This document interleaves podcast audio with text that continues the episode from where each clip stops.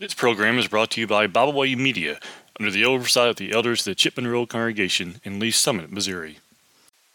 Thank you for joining me today here on the Academy podcast. This is the theme week at Bible Media this week, the theme being uh, putting God first in the new year. And so we will finish our lesson that we started a few weeks ago looking at brute strength. We'll finish that, Lord willing, uh, next week. And then we'll come back also and we'll interview some more of our instructors, giving you the chance to learn about them more. But for our time together today, as we look at this theme week here at Bible Way Media, the lesson I want us to think about and the thought I want us to consider is a new year and a new appreciation for the truth. You know, Christ tells us, You shall know the truth, and the truth shall make you free. And we often point out that this freedom is freedom from sin, and no doubt that is true. But I think truth also sets us free from more than just sin. Truth sets us free from doubt, doesn't it? If we know the truth and we are free from doubt, we can be free from worrying about if we are saved or not, because the Bible tells us what we must do to be saved, and the Bible also tells us what we must do to remain in that saved state and be remain pleasing before God, to remain in that fellowship with Him. I want us to go for a time together this morning to Psalm 119, looking at a few verses here from Psalm 119, beginning here in verse 1. Here he says, beginning in verse 1, Blessed are the undefiled in the way, who walk in the law of the Lord. The undefiled are those who are what? Those who are in the way, that is the way of truth. Those who are following God's word and they are undefiled. That is, they're not burdened by this world. They're not uh, doing those things which are displeasing to God. He says, who walk in the law of the Lord. You cannot walk in the law of the Lord and commit sin at the same time, because when we commit sin, we have stepped away from God's law. That's that's why it's called sin. Sin is lawlessness. Uh, if the New Testament words it in uh, commit lawlessness and sin is lawlessness. And so uh, we, we walk in the law of the Lord so long as we are obeying His word. And we want to realize how important that is. And we should love the truth enough to do our very best to walk in it. And when we sin and do not do so, that we repent of it. Verse 2 tells us here in Psalm 119 Blessed are those who keep His testimonies, who seek Him with the whole heart. You know, we want to be those who definitely seek the Lord with all of our heart, that He is the most important person in our lives. But thinking back as we are now in this new year, have you always put God first? In this in, in 2022, if you look back and give a highlight reel, you know, ESPN does the top 10 plays and they also do the not top 10. Would our highlights of 2022 be on God's top 10. That is, what he, when he looks upon us, does he see us following him? And when he looks upon us and sees us not following him, do we, does he see us repenting of it? You know, if we repent of our sins, you might say that's a top 10 play, isn't it? But we refuse to do so, or we make excuses, or we don't want to acknowledge that what we had done is wrong, that would fall in the category of one of those not top 10 plays, right? We go back to verse Psalm 19, looking at verse 3. They also do no iniquity. They walk in his ways. Why do they do no iniquity? Because they're walking in his ways. Verse 4 You have committed us to keep your precepts diligently. As we see here in Psalm 119 and verse 4, it says, To keep your precepts diligently. That is, we labor every day to follow God's word.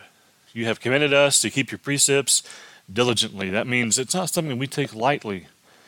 In verse 5, he says, Oh, that my ways were directed to keep your statutes meaning we are always doing what's pleasing to God, how much easier life would be. Yes, the world around us may not always like us, and some who proclaim to be a Christian may not always like us because we're trying to put God first. And some today want to make excuses for their actions. And we know we have to remember who we're trying to please in this life. It's not the world around us, it's not those who want to try to show us how we ought to be living. It's not other individuals. No, it's God. God is the one whom we are trying to please. Verse 6 of Psalm 119, he says, And I would not be ashamed when I look into all your commandments. I think about this idea how when we look into the Word of God, we should be ashamed when we realize that we haven't been doing what we ought to be doing, and we should make it right. We should be ashamed when we do not follow God, and that's exactly right there in Psalm 119 and verse 6. Verse 7 I will praise you with uprightness of heart when I learn your righteous judgments. That attitude of gratefulness for God, the attitude of he will praise him. Why? Because of his when he learns of his righteous judgments. So as you learn about God, it should draw us closer to him and not push us away. Sometimes it's very sad when we sometimes it's very sad and discouraging when we see individuals who as they learn the truth of God's word, they want to make excuses and skirt around the, the truth of what the Bible actually says.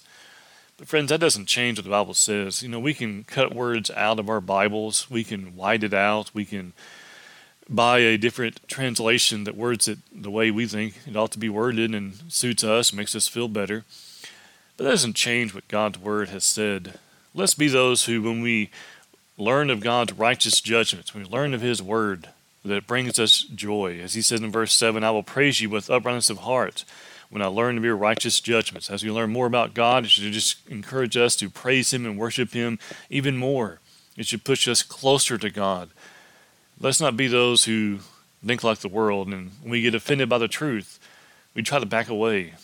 You know, friends, let's instead make the needed adjustments in our own life. In the last verse in this section, we have these words in verse 8 I will keep your statutes, oh, do not forsake me utterly. When is there a separation between God and man? Well, according to Isaiah 59, 1 and 2, that's when sin comes into play, right? Sin is what separates us from God. And so if we are feeling like we are forsaken by God, it's because there's sin in our life. But sometimes it's also because we think, you know, yes, sin can separates us from God, and but sometimes we feel like we may be forsaken from God simply because God is not answering our prayers the way that we think He should be. We think, well, God didn't do what I asked, and so He just must have forsaken me. And that's really very childish, isn't it? What's the first part of verse 8 say? I will keep your statutes. It also means that we will keep the proper attitude about God's statutes. That God answers his prayers according to his own time and according to his own will. So, as we think about this new year, which we have already begun, let's remember that we want to have a new appreciation for the truth. That we, do not, we will not be those who try to water it down when someone becomes offended that we will not be those who try to retranslate and reinterpret what the Bible says. No, let's be those instead who read the Word of God for what it says, learn from it, apply it to our own lives, and encourage others to do the same. And in doing so, we can have a great appreciation for the truth. We thank you for listening today. We hope you enjoyed this program. You can find out more about Byway Media by visiting our website, bywaymedia.org. You can find all of our podcasts on all major podcast platforms. As always, we thank you for listening.